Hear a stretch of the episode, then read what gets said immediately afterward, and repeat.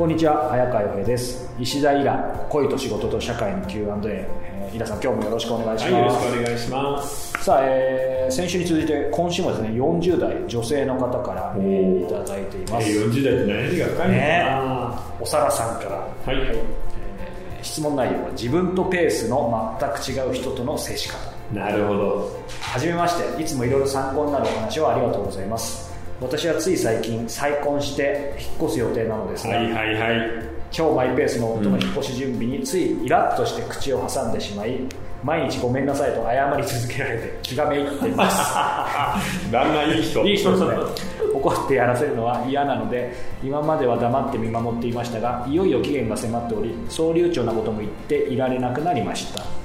私ができるのなら正直なところをさっさと全部私がやるのですが、私ができないところも多く、なんとかおだてたりなだめすかしたりして、私も疲れてしまいました。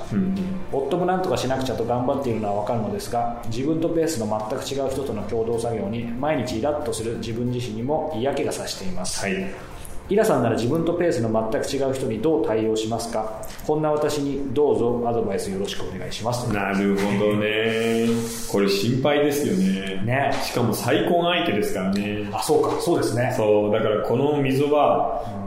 申し訳ないですけど一生埋まらないんですよ。なるほど。ただこういうふうに傍から見ていて、ノロノロして準備とかの悪い人も、でも実は学生時代でもそういう友達いましたよね。そうですね。修学旅行だったり、はいはい、ね、試験勉強なんかもそうなんだけど、準備が本当に悪くてバタバタするんだけど、でもみんなと一緒に修学旅行には行けたし、試験を受けてそこそこの成績もそういう人も取れてますよね。大枠ではパスしてるみたいな。そうなんです。ということは最後の最後は大丈夫だよなっていうので、もう諦めましょう。先に諦めたこといいかもしれないですね。そうです。先に諦めた方がいいと思います。要するにこれから超マイペースは絶対変わらないので、僕女の人に本当一つ言いたいんですけど、はい、結婚をすればとか自分がそばにいればこの人を何とかしてあげられる、この人の悪いところを直してもっとよくできるっていうふうに女の人は勘違いしますけど、そんなことは絶対できないです。やっぱ変えられないですよね。変えられないです。だから最後の最後にはこの人やる人だっていう信頼を、ちょっとイライラしておごりそうな時には思った方がいいんじゃないですか。ダメだよね。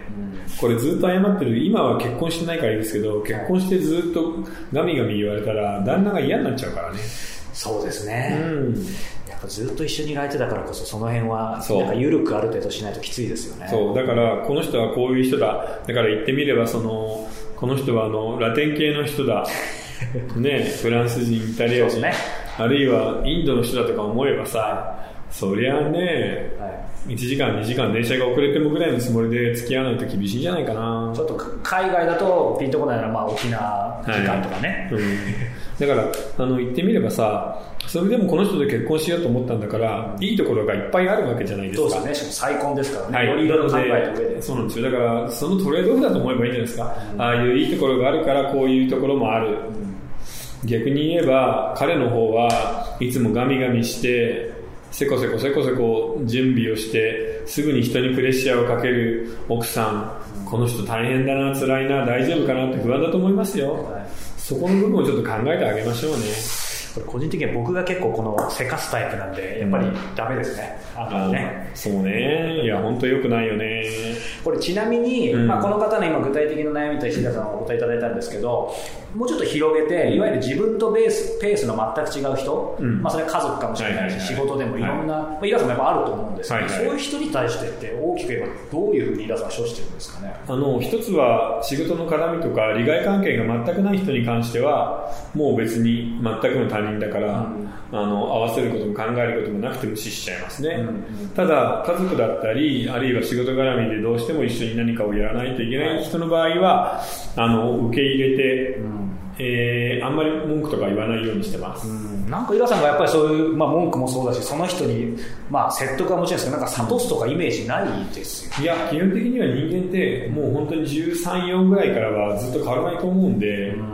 ね、持って生まれた性格を奥さんが直せるなんていうのは甚だしい思いやりですよね。確かに直せたらすごいですよね。だから変えられるのは自分だけなので、もうそういうイライラが